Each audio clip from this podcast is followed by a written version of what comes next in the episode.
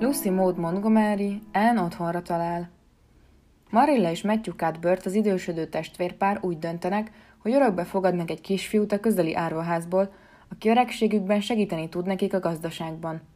Az árvaházból Evonliba és a zöld manzárdos házba azonban egy tűzvörös hajú, szeplős, szürke szemű, 11 éves kislány érkezik, Anne Shirley. Ennek nagyon élénk a fantáziája és hajlamos az álmodozásra, ezért időről időre újabb kalamajkába keveredik, de töretlen optimizmusa és nagy szíve mindig kihúzza őt a bajból. A szívet melengető történet Lucy Maud Montgomery leghíresebb regénysorozatának első kötete, amelyet minden lánynak el kellene olvasnia, mielőtt felnő, és még azután is nagyon sokszor. A könyvet tíz éves kortól ajánljuk elsősorban lányoknak, akik szeretnek álmokat szőni, de nem vetik meg a humort és a kalandokat sem. És most következzék egy részlet a könyvből. Egy átlagos megfigyelő egy 11 év körüli, nagyon rövid, nagyon szoros és nagyon csúnya sárgás-fehér gyapjúszövetből készült ruhába öltözött kislányt látott volna, akinek kifakult, valaha barna zsirárti kalap ült a fején. A kalap alól minden tévedést kizárva két vastag, hosszú vörös hajfonat bukkant elő.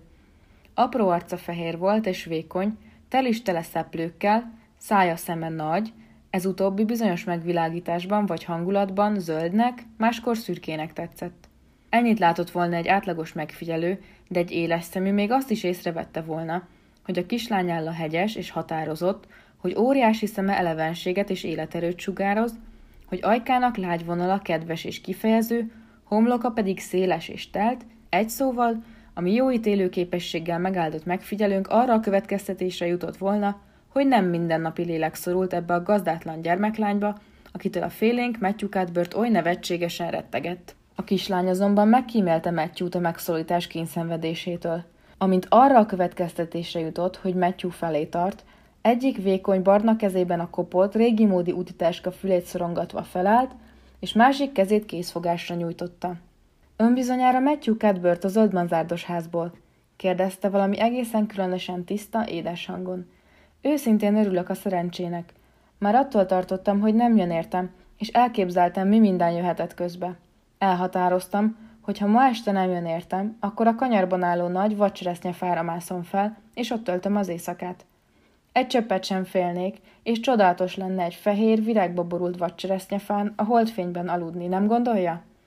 Az ember azt képzelhetné, hogy egy fehér márványpalotában időzik, nem? Abban egészen biztos voltam, hogy ha ma nem is jön értem, holnap reggel feltétlen elvisz. Sajnálom, hogy elkéstem. Gyere! A ló oda vár az udvaron. Add ide a táskád. Ó, tudom vinni, csicseregte a kislány vidáman. Nem nehéz. Minden evilágia van benne van, mégsem nehéz. És a füle kiugrik, ha nem úgy viszem, ahogy kell. Szóval jobb, ha nálam marad, mert én értem a módját, hogyan kell vinni. Ez egy rendkívül régi útitáska. Ó, borzasztóan örülök, hogy eljött, még ha csodaszép lett volna is egy vacseresznye fennaludni. Hosszú utat kell még megtennünk, ugye? Mrs. Spencer azt mondta, hogy nyolc mérföldet. Örülök, mert szeretek kocsikázni. Ó, de nagyszerű, hogy önökkel fogok élni, és önökhöz tartozom majd. Még soha senkihez sem tartoztam, legalábbis nem igazán. De azért az árvaház volt a legrosszabb. Csak négy hónapig laktam ott, de az is elég volt. Feltehetően ön még soha nem volt árva egy árvaházban, így nem is igen értheti, milyen is az. Rosszabb bárminnel, amit csak elképzelhet magának az ember. Mrs. Spencer azt mondta, hogy komisz dolog ilyet mondani, pedig én nem is akartam komisz lenni. Olyan könnyű úgy komisszá válni, hogy az ember észre sem veszi, nem? Jók voltak, már úgy értem az árvaházbeliek, de olyan kevés tere nyílik ott a képzeletnek. Nincs más, csak a többi árva. Róluk azért egész szép dolgokat képzeltem el, például arról a lányról, aki mellettem ült, azt képzeltem, hogy igazából egy nagyhatalmú főúrlánya, és még csecsemő korában elrabolta a szüleitől egy kegyetlen dajka, aki meghalt mielőtt bevallhatta volna a bűnét. Éjszakánként ébren feküdtem, és ilyesmiket ábrándoztam, mert napközben nem volt rá időm. Gondolom ezért is vagyok olyan sovány, mert borzasztóan sovány vagyok, nem? Zörögnek a csontjaim. Úgy szeretem azt képzelni, hogy szép gömbölyded vagyok, és gödröcskés a könyököm. E szavakkal Matthew kis társnője elhallgatott, egyrészt mert kifogyott a szuszból, másrészt mert odaértek a homokfutóhoz. Addig nem is szólt egy szót sem, amíg el nem hagyták a falut, és az útnak egy lejtő szakaszához nem értek, ahol olyan mélyen süppett a kocsi a puha talajba vájt keréknyomba, hogy a fejük felett összeboruló virágzó vadcseresznyefák és karcsú fehér nyírfák nagyon magas, élő alagutat alkottak. A kislány kinyújtotta a kezét, és letört egy, a kocsi oldalának ütődő szilvafágat. Hát nem gyönyörű? Mire emlékezteti az az út széléről idehajló csupa fehér és virágcsipkés fa? kérdezte. Matthew tanácsálanul felelte. Nem tudom. Jaj, hát persze, hogy egy menyasszonyra. Egy hófehér ruhás menyasszonyra, aki lehellett finom könnyű fájtlat visel. Én ugyan még soha nem láttam ilyet, de el tudom képzelni, milyen lehet. Én nem is számítok arra, hogy mennyasszony váljék belőlem. Olyan csúnyácska vagyok, hogy úgysem kéri majd meg senki sem a kezem. Csak legfeljebb egy külföldi hittérítő. Azok azt hiszem nem nagyon válogatósak. De azért remélem, hogy egy szép napon nekem is lesz egy fehér ruhám. A földön ennél tökéletesebb boldogságot el sem tudnék képzelni. Egyszerűen oda vagyok a csinos ruhákért, és amennyire vissza tudok emlékezni, soha nem volt egy szép ruhám sem.